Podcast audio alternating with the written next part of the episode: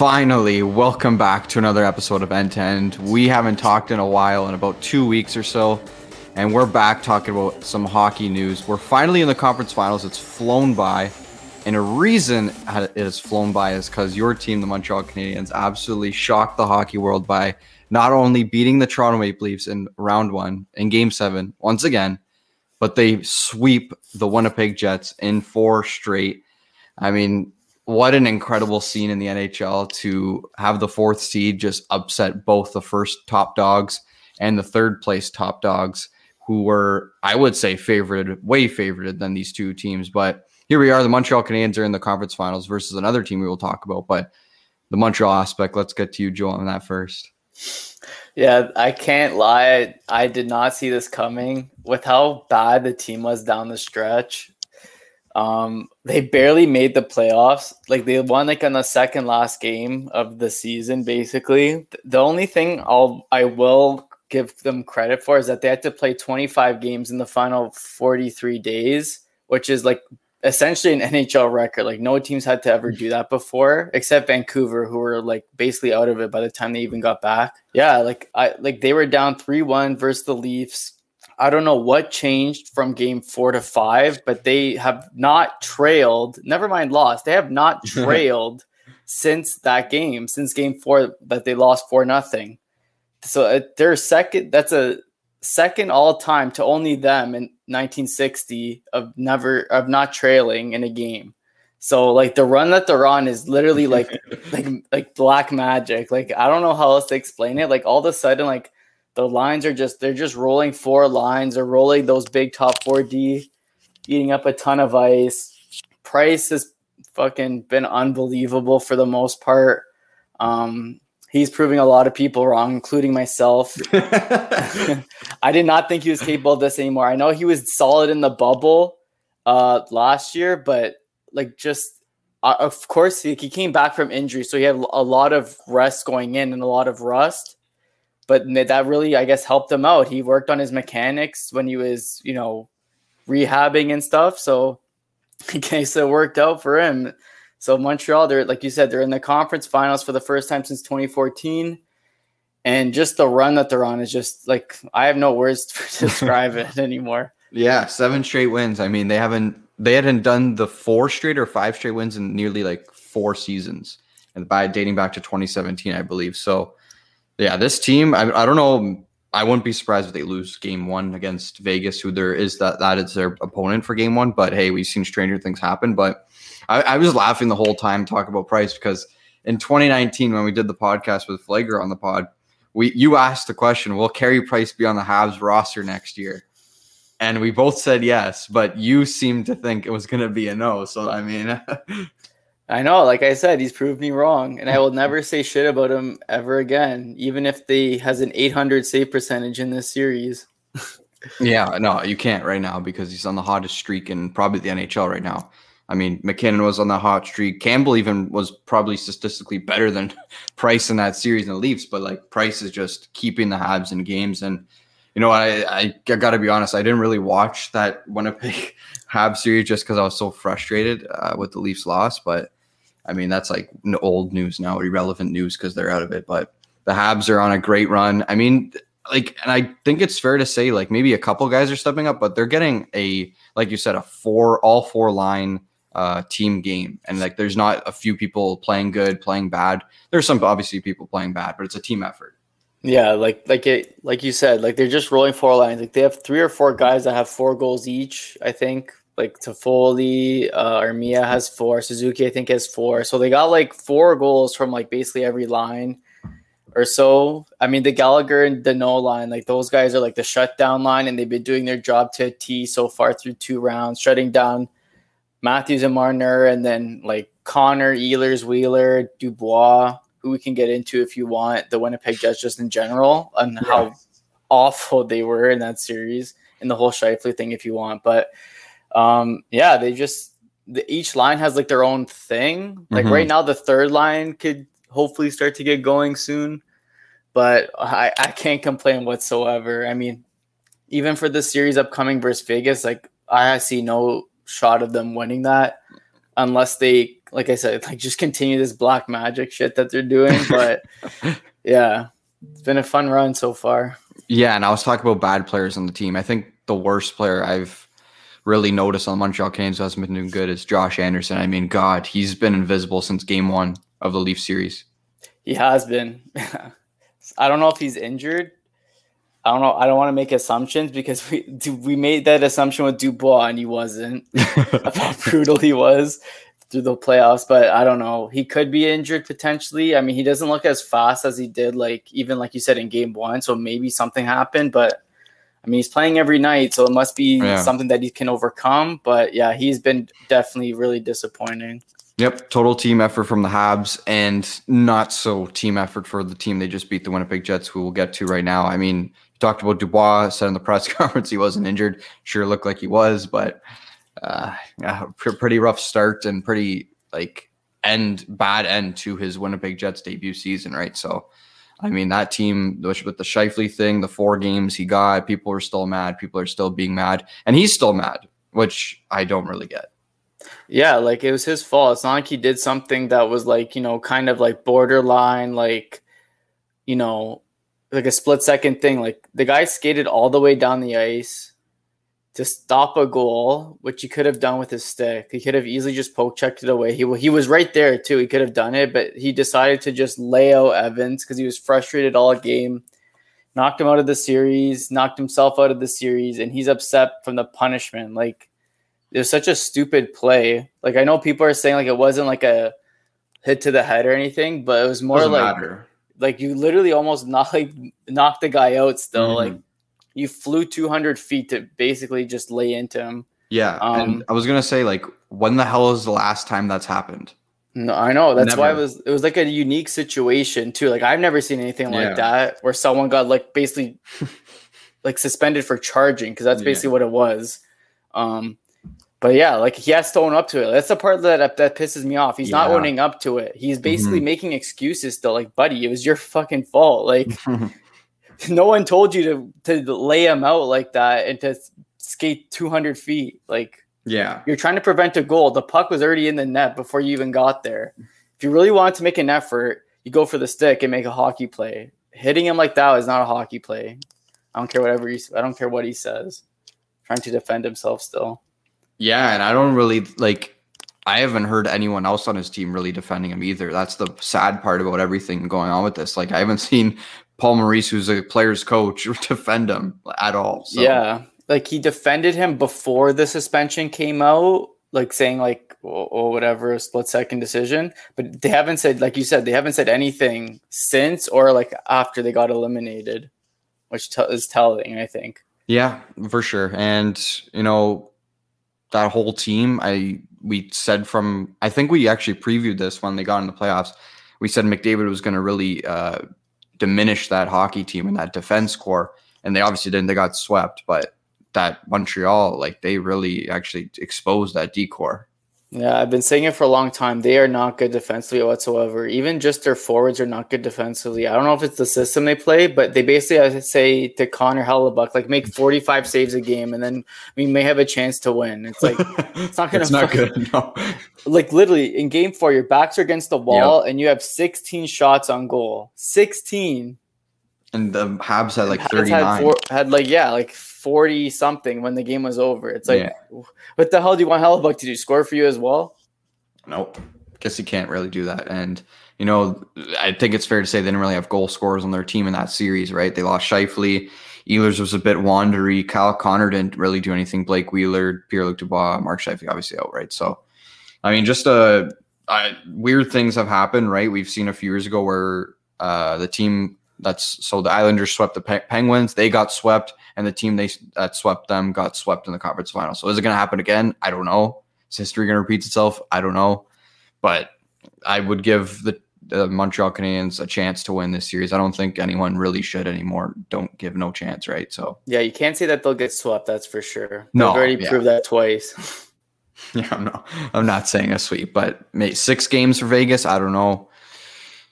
I, I can see it going. I can see it going seven. They have to win at two in Vegas if they want to go seven.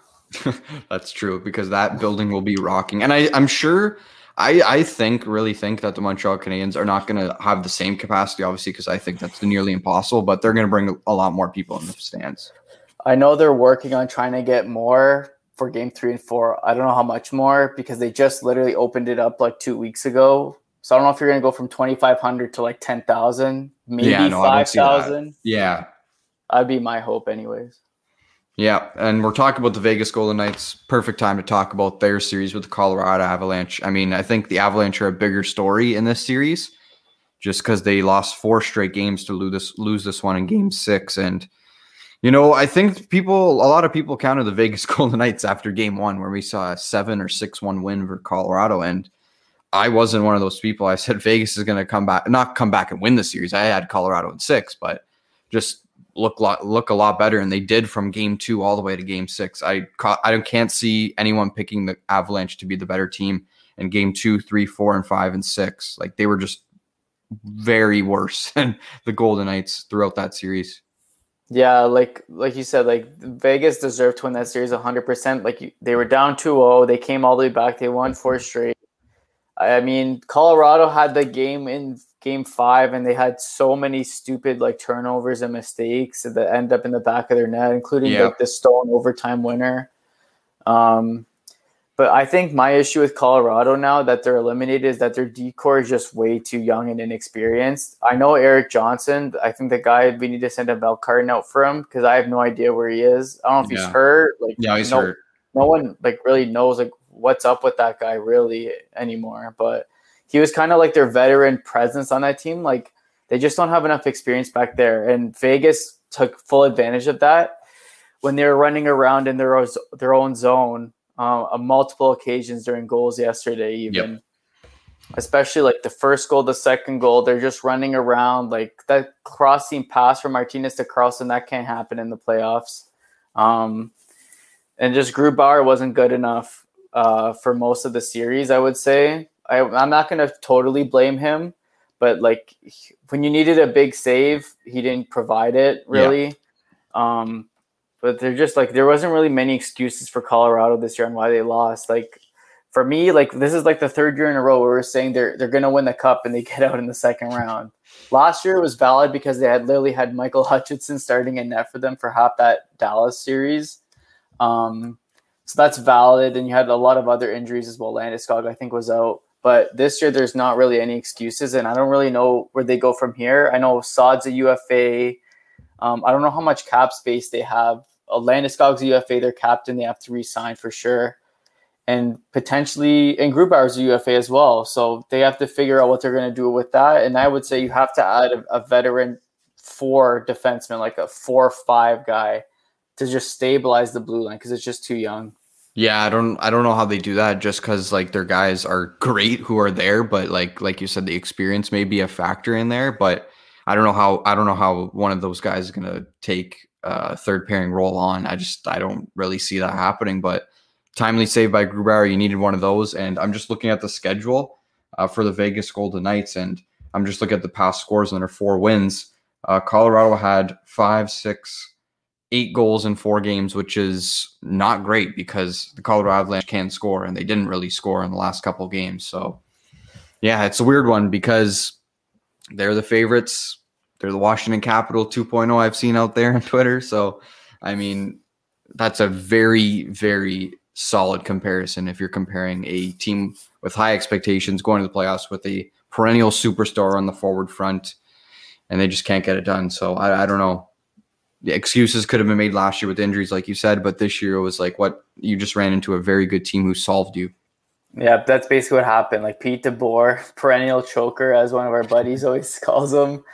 They he really outcoached uh, Jared Bednar this God, yeah. series, especially like from two, after like in game three onwards. Um, just complete they completely shut down Colorado in the neutral zone, basically daring them to dump it in, and they never did. Like they just kept trying to go to the blue line. They would stack three guys, and that was it. And they would turn it over, and that was the series. Yeah, so. and I've also seen on Twitter there was another guy who got suspended for the Avalanche, and this is his third straight, not series, but third straight time where he. Sorry, okay. There's been four series he's been in. Three of them he's got suspended in, and he missed the last games of his team getting eliminated. Is he a problem? Nazem Kadri, big, big problem. Mm-hmm. I don't know. I don't know what you do with him. The guy single-handedly has cost his teams, both the Leafs and the Avalanche. I would say I wouldn't say the series, but he played a big role in them not winning it. Let's just say mm-hmm. that. Maybe not in completely outright winning, but definitely played a part in losing. Like he just doesn't learn his goddamn lesson. And it's so frustrating because he's like a guy that could score 25 goals, like no problem. Like he plays on that edge, obviously, but he just doesn't learn. And at this point, like if I'm his teammates, I'm like, yeah, I don't want him on my team anymore. I don't. like Toronto, like he basically had himself traded out of Toronto. Like that was him doing yep, that. He traded himself. Yep. Yeah, he he traded himself. And then with Colorado, this is now they, they got screwed again. I mean, I'm not saying, like I said, I'm not saying that they would have won the series with them, but he's a he's a factor. Like when he plays, he's like an X factor. So I really don't know where they go from here. The Colorado Avalanche with them. Like he's got, I think, one or two years left on his deal at four and a half, which is a good contract, but he's unreliable. You can't trust mm-hmm. him. Yep, and that's the issue, the trust issue. Do you trust your goalie net who can make a save at a time? Clearly, they didn't this year. Can you trust a basically a two number two center on your team? No, he was out. So Colorado's got them got some things to do, and another team that starts with a C is the Carolina Hurricanes, who I don't know if we're going to use the word choke, but I mean, you finished first place. I know you're versus the Lightning there. Lightning are probably favored in the series, to be honest, but five games, really, again, we're doing this. Yeah, they like you said, they, they they ran into the Lightning, so I wouldn't completely outright say they choked, but I was expecting that to go yeah. six seven. If you're that good, you won the Central Division. Yep. Um, you have an amazing blue line, a very talented forward group. They were a little bit banged up. Nino Niederreiter missed basically the whole series. Trocheck missed most of it, which which you know doesn't help the team whatsoever. But it was more a lack of goal scoring, especially at home. Like they, I think they only scored three or four goals at home in the three games, which is awful. Like they lost 2 1, 2 1, and 2 nothing, I think. So even less than that. Um, and Nedeljkovic, for how good he played during the regular season and, and most of the games, he he every game yeah. he played, he let in a back-breaking goal that killed the team every game, and that they just couldn't recover from it. Like in game one, it was that Coleman one off the ice, or uh, Goodrow, I think that was brutal. Then in game two, it was one nothing late in the second or something from Killorn, and then the two nothing goal from Ross Colton off the wing just goes right under his glove. Like you have to save that. like it's just like he played so good, but then he lets in those backbreaking goals, and the team just lit, just couldn't yeah. recover from it. Yeah. So, I mean, you talk about another team with UFAs on the board. There's Dougie Hamilton, Mrazek, Reimer, Nedeljkovic, they're all UFA, so they need to bring at least two back. And then RFA obviously have Svechnikov. So, I mean, it doesn't matter the money at this point for those teams. I think it's whether they not want to show up in the playoffs, but like, is it, are you, do you want to spend the amount of years with these guys who can't really get over you over the hump in a sense? Because the Carolina Hurricanes, their last three elimination series have been versus the Boston Bruins, the Boston Bruins, and the Tampa Bay Lightning, and they've only took two games away from those teams. Yeah, that's not good enough. Um, so, one thing I will say is that the team is still relatively young, even with Nedeljkovic. I think he's like 24, 25. So it's not like they're kind of like an over the hill team. They're still kind of they're more younger, I would say. Like They're kind of like the Leafs, but like they've won a few rounds. Unfortunately, I don't I don't want to say it, but no, no, you're right. Um, I mean, Rod Brind'Amour, they have a great coach who they have to bring back as and well. Yeah, he's UFA. yeah, he's UFA as well. Um, one thing that that that pisses me off all the time now is how everyone notes that Tampa is 18 million above the cap. Oh my god. There is no rule that doesn't allow them to be 100 million over the cap when the playoffs come. So why isn't your GM, who's getting paid millions of dollars, doing the same thing that Julien BriseBois is doing? I don't see anything wrong with it. It's, it's within the rules. It's the rules that have to change. Why are you blaming Tampa Bay for for using the rules that they're, they're completely legal? They're using LTIR. They're saying, "Oh, Kucherov could have came back." The guy still would have been out four and a half months with a torn hip yeah. that he had in December. So I don't know what more you want. What if what if Kucherov came back and he he was rusty and he did all and he couldn't keep up anymore and they lose. What are you gonna say, Hamilton? You're gonna say, Hey, we beat a team with 18 million over the salary cap? Hmm. no. That's not an excuse. Your your team, your GM is able to do the exact same thing. And you and you actually spent two million under the cap going into the playoffs. So that should be a message to him, not to Tampa Bay. Yeah, and I mean, like it's a it's a, not a, not a crybaby excuse, maybe in the sense, but it's like you got one win versus that team though. Like it, it's not like it went seven. I know, and you got outplayed in most of the, like ninety five percent of the games. Like I don't know, but yeah, whatever. You can say a lot of things about like cap scenario and whatever, but the Tampa Lightning are still great, so I don't I don't really care. But um, they won the um, cup without Stamkos last year. They weren't exactly. complaining. Exactly. Yeah, I think they want him in the lineup fully time in the playoffs. So not to sit out with millions of dollars on the books, right? So um I think we can move on, but there is this year again. Uh, no, we could talk about them. The Islanders. I mean, they just do it again. they did it again. Like I had them in six in this series versus the Bruins, but I did not have them in the conference finals. So I don't.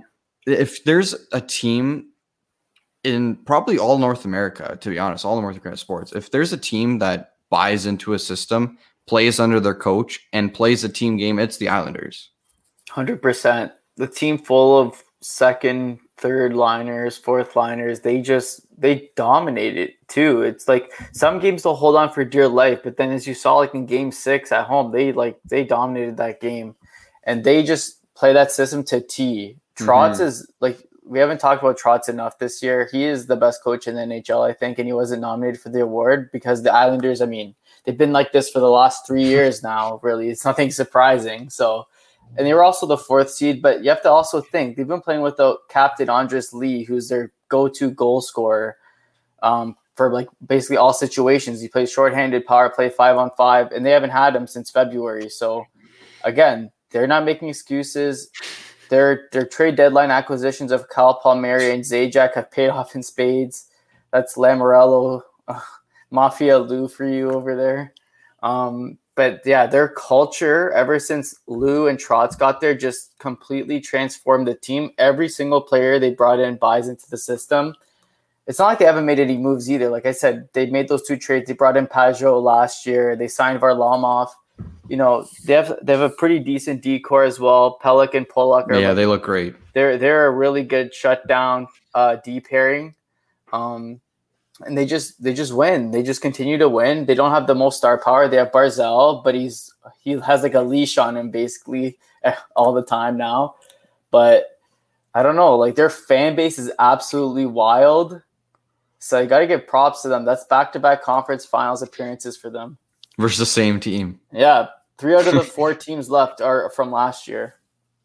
I mean, like, is like is that really something to be mad at though? Like, they're great teams. Yeah, two of the two of them, I'm not surprised at all. Islanders, I'll be honest, I'm surprised they got there again. Montreal is a complete shock to everyone, including me. So, yeah. Well, I mean, yeah, like you said, Anders Lee, like their captain is out, like, and they're still doing this. Like, it's pretty incredible. They have Leo Komarov, on the first line with Barzal. I, I know it just works. Like he goes to the net, whatever. He gets the puck. He pisses off the other team. Like it just works. Yeah, and they had goalie issues in the playoffs. Sorokin, Varlamov. Don't matter who's in net, they win. Yeah, they still get it done. Imagine this team with Devon Toews. Oh my god. Uh, yeah. So this team is a wagon. We got a lot of teams who are in the conference finals are wagons, but we'll see what happens. Could the Vegas Golden Knights lose another conference final, and could the New York Islanders lose another conference final? We'll see. Um, some not not not so losers. Uh, Team Canada has won the IIHF World Hockey Championship. They won gold last Sunday. That was like an Islanders kind of moment where they I don't know how they did it because they started off I think 0 and 2, 0 and 3 and had like one goal. And they beat Russia, they knock off the States, and they knock off Finland in overtime. So I mean, congrats to them for doing that. Andrew Mangiapane, MVP of the tournament, he steps in, I guess, three games into the tournament, wins MVP. That's pretty incredible.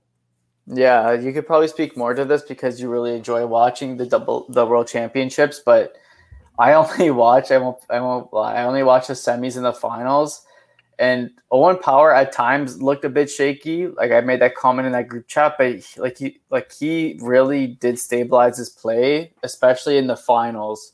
Um, he is like he's obviously supposed to be the projected number one overall pick in this upcoming draft, going to Buffalo like ninety nine percent most likely.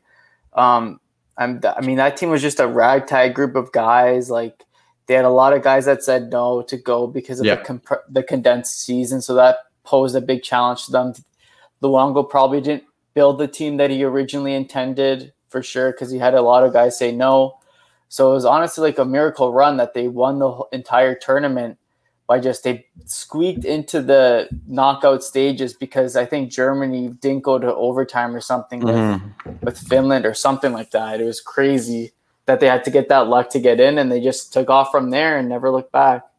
Yep. So congrats to Team Canada there. We'll hopefully see a better roster, but I don't know. The Islanders formality, maybe better doesn't mean more winning, maybe worse means winning. So I don't know. we'll see what happens in that next tournament. But we got the Olympics coming up next year too. So maybe we'll break down a roster and yeah. So that's been Team Canada news. Uh Columbus News. We talked a lot of a lot of teams with the letter C at the top of their freaking name, but Columbus has obviously they let go of John Tortorella. They parted ways, but they hired Brad Larsen as their new head coach. So he was the assistant coach for I believe the last five or six years, and not many people know this name. I personally don't, and I can't speak on to him as his pedigree and stuff, but I assume this means that the organization was very familiar with this guy and uh, knew he could take the job over. And I think this is a, like I think the reason why they hired him is because obviously fam- fam- familiarity in the organization, but I don't think they wanted to get a coach that's ready to win because I don't think this team's ready to win as like right now. And I think Brad Larsen, he's been close to the players, close to the young guys, so maybe he's the guy who can kind of develop them into, I guess, maybe stars or great players in this league. I don't know what your thoughts on this signing uh, or this hiring is. Yeah, like you said, I have no idea who this who he is either. He's the assistant I don't know if he did like power play or like offense defense. I have no idea, but he's been there for a while. So, like you said, there's that familiarity there. They rehired John Davidson as president of hockey yeah. ops, and I really like him as a in that role. He really helped Columbus make that run a few years ago when they saw, made all those trades. They beat, they swept Tampa in the first round, and then he was also helping turn around the the Rangers as well. Obviously, with some draft lottery help, but like still, some a lot of the other guys they, they helped get Panarin over, so that was a big for them as well. So they, I like the I, like the leadership that they have there. I don't necessarily like the team because they don't have a center like yeah. at all really uh, since they traded Dubois, but I mean, I I like their like organization. Like they seem like they kind of know what they're doing for the most part. Obviously, this year was a complete disaster, but that's a lot of variables for that. Mm-hmm. Especially for Dubois wanting to get traded and Torts, uh, just his expiry date came up like it always does every few years.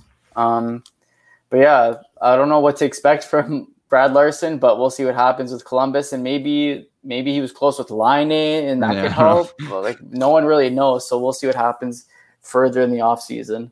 Yeah, and something further in the offseason that is going to be happening is is Seth Jones going to be on the team next year? Is he not? He's a pending UFA.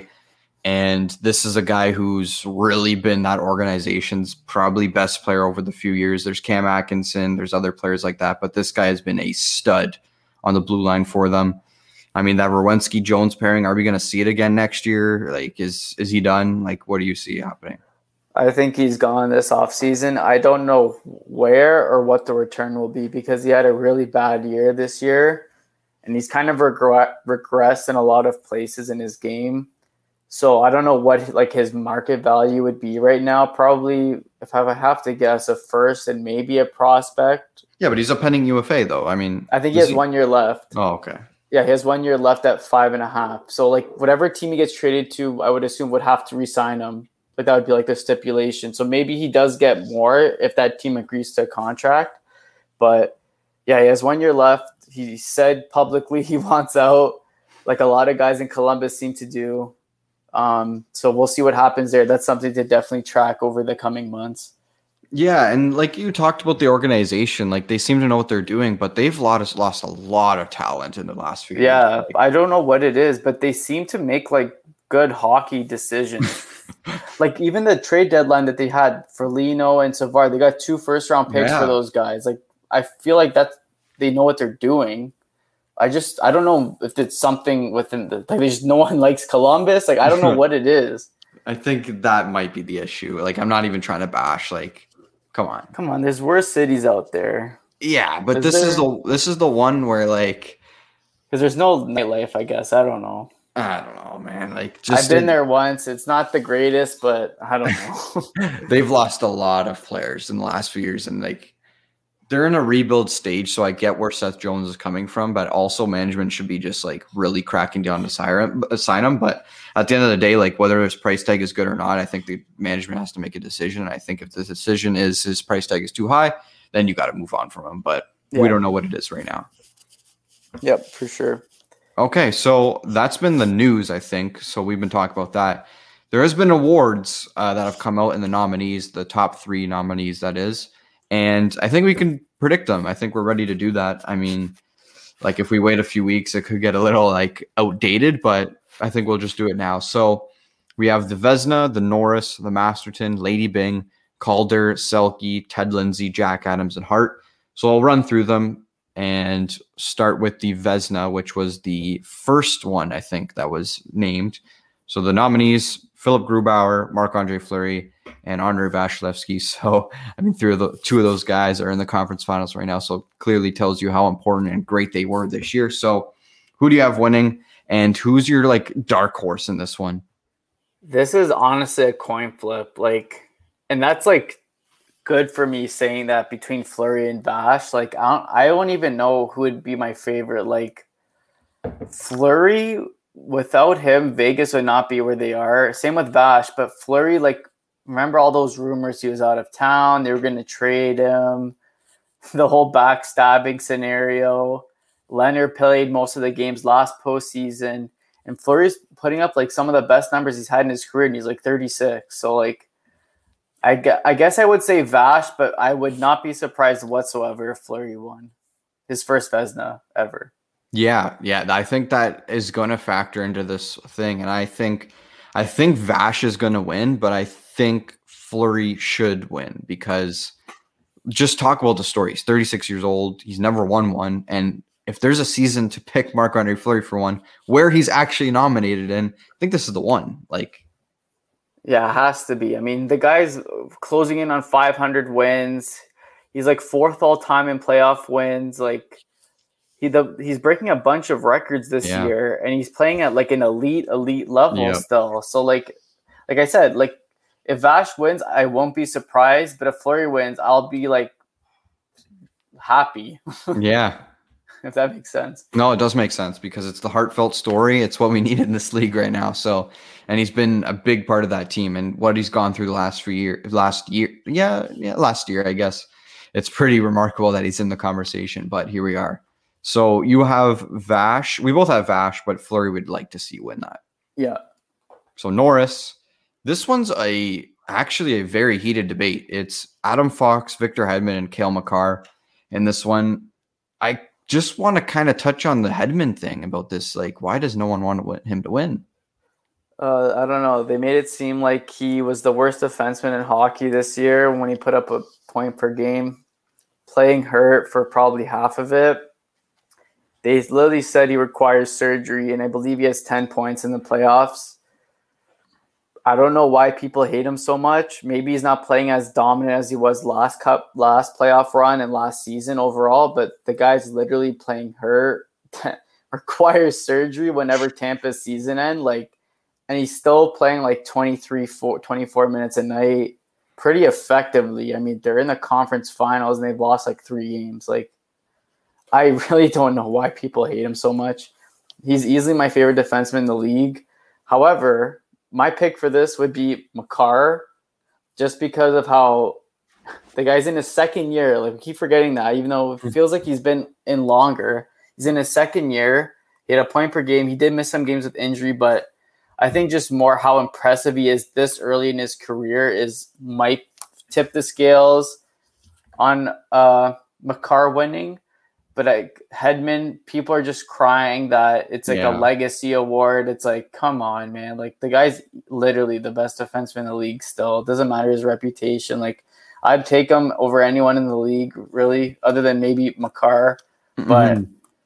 I mean, I'll I'll pick Makar because I think he might win it this year. But again, won't be surprised if Hedman wins because of reputation and people just getting absolutely outraged from their coach. yeah, and like the word on Twitter is overrated, but like I, in my terms, overrated means they're not even in like the top ten, no conversation at all. But he's in the conversation, like he's literally nominated as top three. But that's just me. But uh winner of this one, I think it's I think it's Makar. Point per game, forty four games played, forty four points, uh, four for him.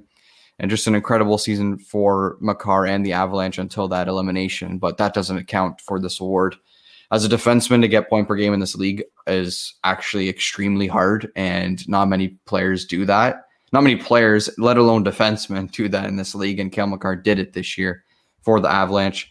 So I'm going to go the same as you with Makar here and I mean I, I said last year that he was a top 10 defenseman. People were like oh no he's not. We're not going to give him that title yet. It's too very early. But here we are next year talking about him winning the Norris potentially. So and I think he's got a lot more gas in the tank and maybe another two to three uh, Norris trophies in the future. Yeah, for sure. Next one, the Masterton Award. This one is, I, th- I believe, dedication to hockey. I don't know exactly, but it's, I think, comeback player maybe as well.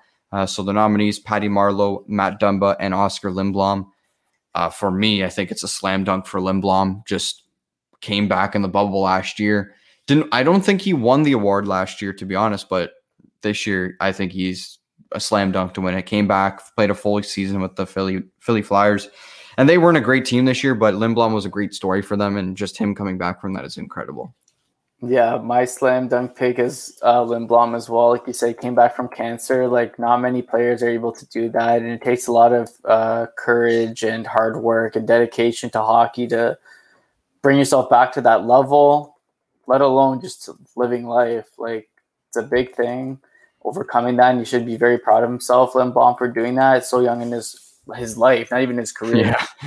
Um, so yeah, this is Lindblom. Don't have uh anything else to say. I don't even know why other guys are nominated for this, but it should be a unanimous win for Lindblom. Yeah, and like you said, like not many players come back from let alone like they don't even come back from injury. Some people, and this guy came back from cancer.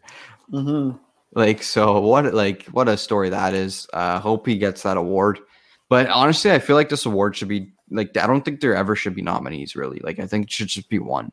That's what I think too. Like it's not fair. Like especially if one story is like significantly like more impactful than another. Like I'm I know Dumba was working a lot with kids, like underprivileged kids to play hockey and like uh like Black Lives Matter and equality in hockey. And then Marleau's there because the guys I don't even know why. Keep he- chirping the he- guy. He beat Gordie Howe's record because the guy has some like blackmail on the Sharks organization. If you bring him back, I don't know. so he, he's clearly not the favorite for you. Uh, no, Okay, well, same for me here too. he's there as a make a wish. that should be the award. Make a wish. They should have one for Masterton who actually has a good story, and then Make a Wish for a guy who's just dedicated, old, and who just gets the award. Yeah, Uh, like Lady man of Bing, the year award. yeah, maybe, yeah. Patty Marleau and Joe Thornton should definitely win that award. Mm, So we'll move on to Lady Byng. Uh, this is one of the least penalty minutes, I believe, sportsmen like to hockey. So Slavin, Spurgeon, and Matthews, two defensemen, one centerman. I mean, I think you said this in our group chat. Slavin's only penalty was a puck over glass, right? Yep. So I think that's the winner for me. yeah, that's the winner for me as well. Especially with how hard he plays hockey. He's obviously a defensive defenseman, tasked with defending the toughest matchups every night. Um, I mean, two penalty two penalty minutes, literally puck over glass. I saw on Twitter. So like, how can you not give it to him? He basically had zero penalty minutes yeah. on like an actual player. So I know Matthews obviously scored forty. I think he had what ten penalty Yeah, minutes something like that. Yeah. Spurgeon, I don't know how many he had. Probably around six 10. penalty minutes. Okay, six. But I have to give it to Slavin because literally he had two and it was a puck over glass. Like that has to be given to him. Yeah, and it wasn't even egregious penalty. It wasn't slashing, tripping, hooking. Like usually defensemen get beaten. I'm pretty sure he's gotten beat in his season this year, and he didn't really take a penalty. So yeah, yeah Jaccob Slavin's that one for sure. So you go with the next one. All right, this one is the Calder Trophy. So it's awarded to the best rookie of the NHL season. So the nominees for this award are Kirill Kaprizov, who finally came over from Russia for Minnesota since as he was drafted in 2014. Nick Robertson, who kind of came out of, up, sorry, Jason Robertson, that came out of nowhere. I think he was what a fourth round pick, something like that. Yeah, yeah. He's he's a little bit older as well. He's at nine. He's at 22, and then Nedeljkovic, who we spoke about during the Carolina series, had a great regular season overall. Another late as the goalie for the Carolina Hurricanes really helped stabilize them. I think he had a sub two goals against this year, which is really impressive. So all three of them are really uh, worthy of this award. But who do you have winning it? Yeah, like I don't want to. Yeah, it's probably slam dunk. Actually, never mind. it's probably Kaprizov. I mean, guy just was their best player this year in Minnesota, and you know, for him to come over, a lot of people had big expectations for him, and he literally met all those expectations. I think he had 28 or 27 goals, and was there. Like it's it's really tough for like a guy to come overseas. There's not many guys who come overseas and is their best player for their team in their first ever season. I mean, Panarin came over. It was probably Kane who was the best player, but he was second. This guy was their best player. And I don't want to say he saved the franchise of Minnesota, but he's definitely their brightest spot they've ever had in that organization. Yeah, he like completely reinvigorated the franchise. That one move, that him coming over, changed how the public look at him. They became a more exciting team to play. That's why when we get to a Coach of the Year award, he also had a part to play as well, the coach of the Minnesota Wild. But yeah, Kaprizov came over, was just absolute money this year. Minnesota finished third in their division, which is which was surprising. I didn't even have them making the playoffs going into the year.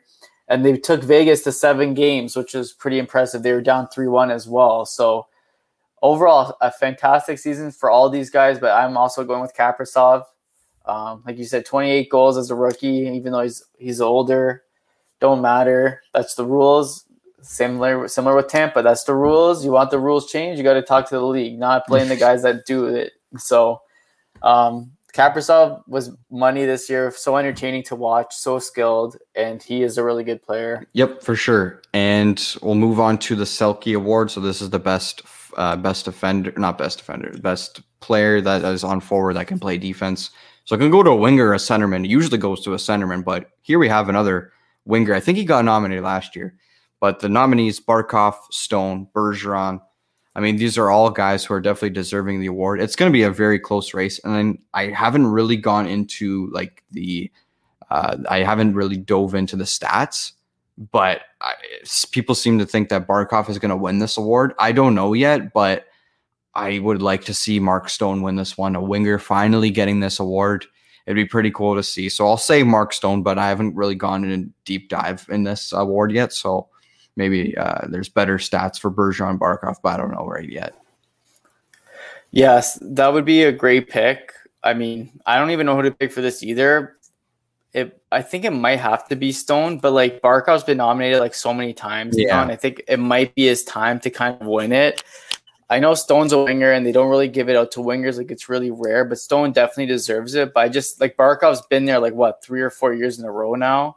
Something nominated, like so it might be his time to kind of take it home. I mean, he did have a great season as well. Florida finished second in the Central, had a great regular season. He was a big part of that. They had a okay postseason. He was pretty solid during that as well, but I think I'll have to give it to Barkov just because he's you know it's it's kind of time for him to win one yeah. at this point.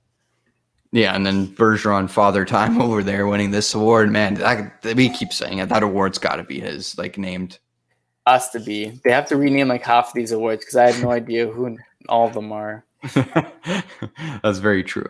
Uh, the next one we should know it is Ted Lindsay, one of the founders of the NHL and NHLPA. But mm-hmm. this one is voted by the players for the MVP of the season and voted in their eyes. And it's Sidney Crosby, Connor McDavid, and Austin Matthews for this one. I would like to think the peers know that Connor McDavid is the best player and is the unanimous decision in this league, but you know, maybe some players think Sid's still around. Maybe some players think Matthews, what he did in North Division, is still around. So I'm gonna go with McDavid just because I think the uh, the peers in the league and the players of the league know that McDavid is the best player in this league.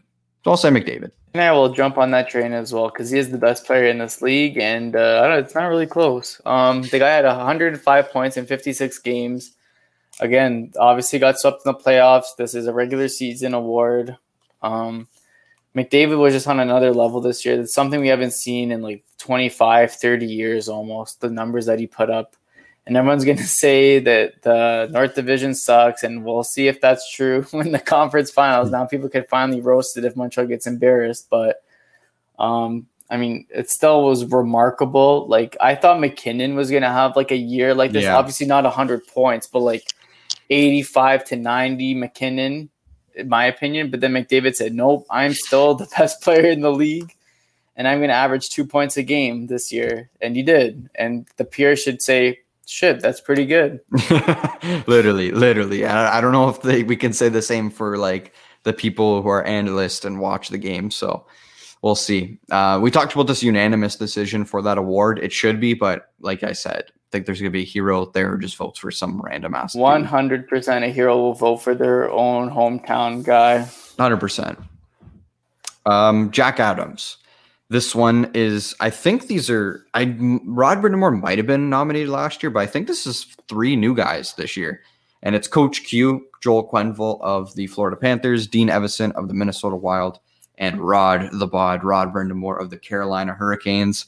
Who do you have winning this one? Do you have a surprise? Do you think someone else should have got nominated for this one other than these guys, or it's fair to say these guys all deserved it? I think I was leaning towards one guy, but I think I'm going to go with Dean Evason just from the fact that of how surprising the Wild were. My runner up would definitely be Coach Q.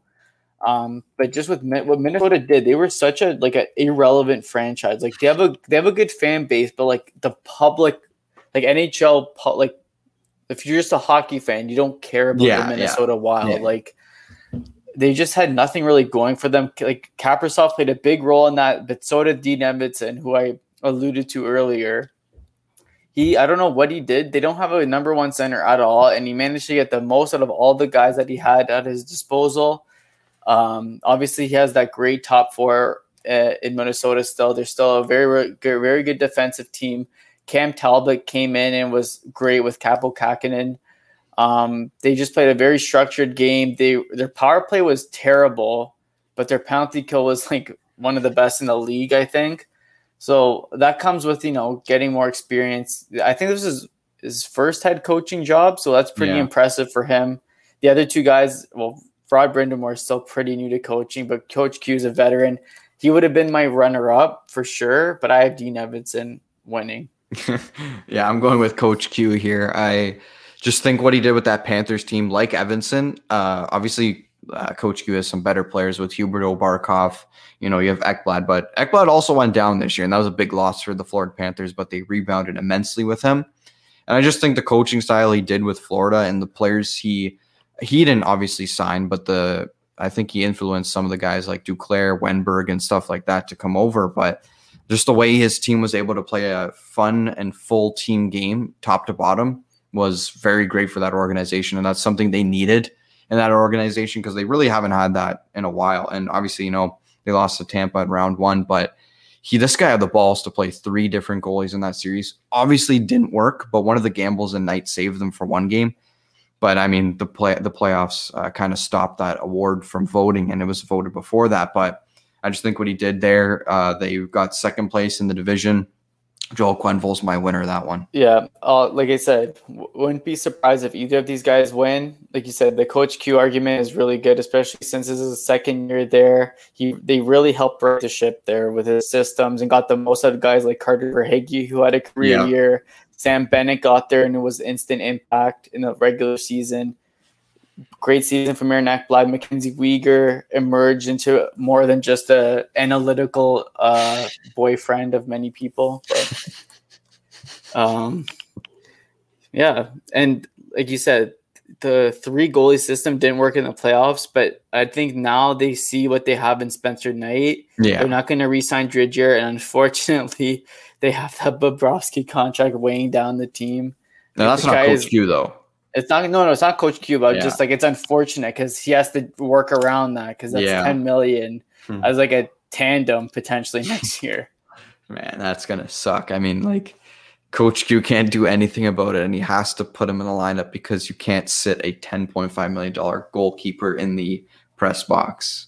Yeah. So um, we'll go to the Hart now. I think this is the last one we have, and it is McDavid, Matthews, MacKinnon, triple M right there.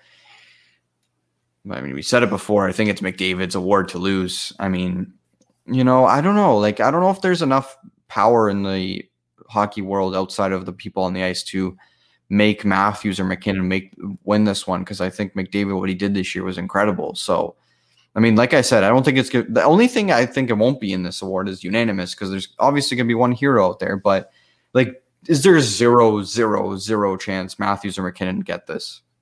yes. Yeah, okay. I was gonna say the same thing. I just didn't know, like, like is there enough traction? Like, I'm pretty sure like everyone's seen what even though we live here in Canada, I'm pretty sure everyone's seen what he did and the numbers he put up. I mean, this is not based on the peers. This is media now. yeah, So no one else is going to win this with how historic a goal season uh scoring season Matthews had. It just he had 40 points less still than MacKinnon. I mean, than McDavid. McDavid still had like 33 34 goals. So it's not like he had like 10 goals and yeah, 100 assists. Like, you know what I mean? yeah, yeah. That's that's the difference. Like obviously Matthews was amazing. Like the, they'll never see a Leaf season like that ever again Probably not. for no. goal scoring. But like again, McDavid had like eight goals less, but he had 40 more points. So like there's the difference. Okay, so I'll ask you the question: What award's closer, the Ted Lindsay voting or the Hart voting? It should be the Ted Lindsay. Yeah, The Hart should be unanimous. yeah. The people watching the game should know that this guy's definitely better. But the people playing the game, I mean, if you verse Matthews multiple times, and Yeah, uh, you like- also verse McDavid twice, but like, yeah.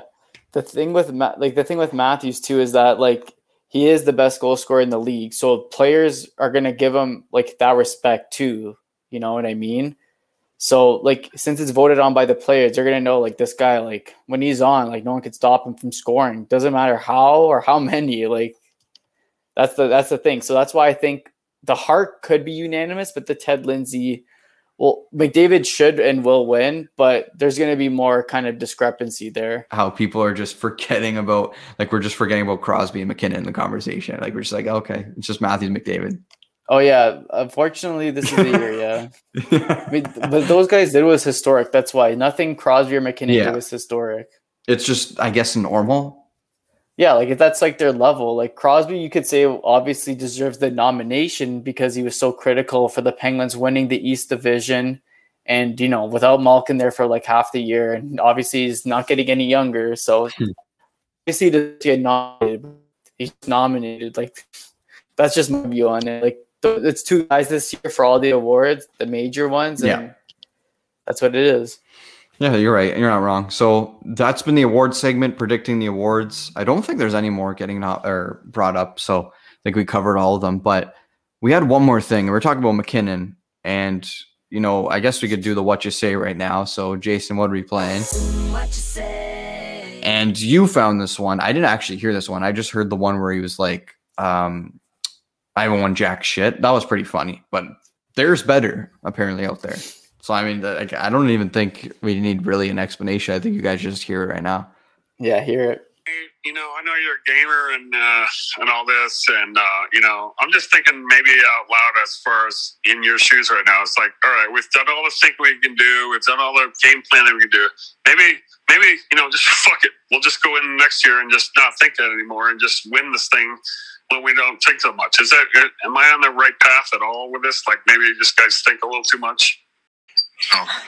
Yeah. So you originally told me about this. I didn't hear about it, but like, what a guy. I mean, that guy must have been on something. Like I, I that's like a fan talking. like, like the guy's so frustrated. He didn't even know what he was saying, and they just said, "Ah, fuck it." you guys overthink, and he's like, "No."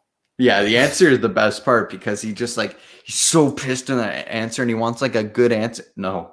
And the guy is an absolute gamer. Like he gets so pissed. Like when he was on Spitting Chicklets at times, he, he would have stories of him just like having meltdowns on the bench. So you know he got that question and was trying his hardest not to like rip the guy's Yeah. Zoom call or something or break the screen. Yeah. He, well, MacKinnon definitely knew who that was. Yeah, he knew he was, but like he's probably like he's such a fiery guy. Yeah. That's even just from everyone that says that he's very competitive. he had to probably restrain himself from punching that screen after Yeah. listening to that.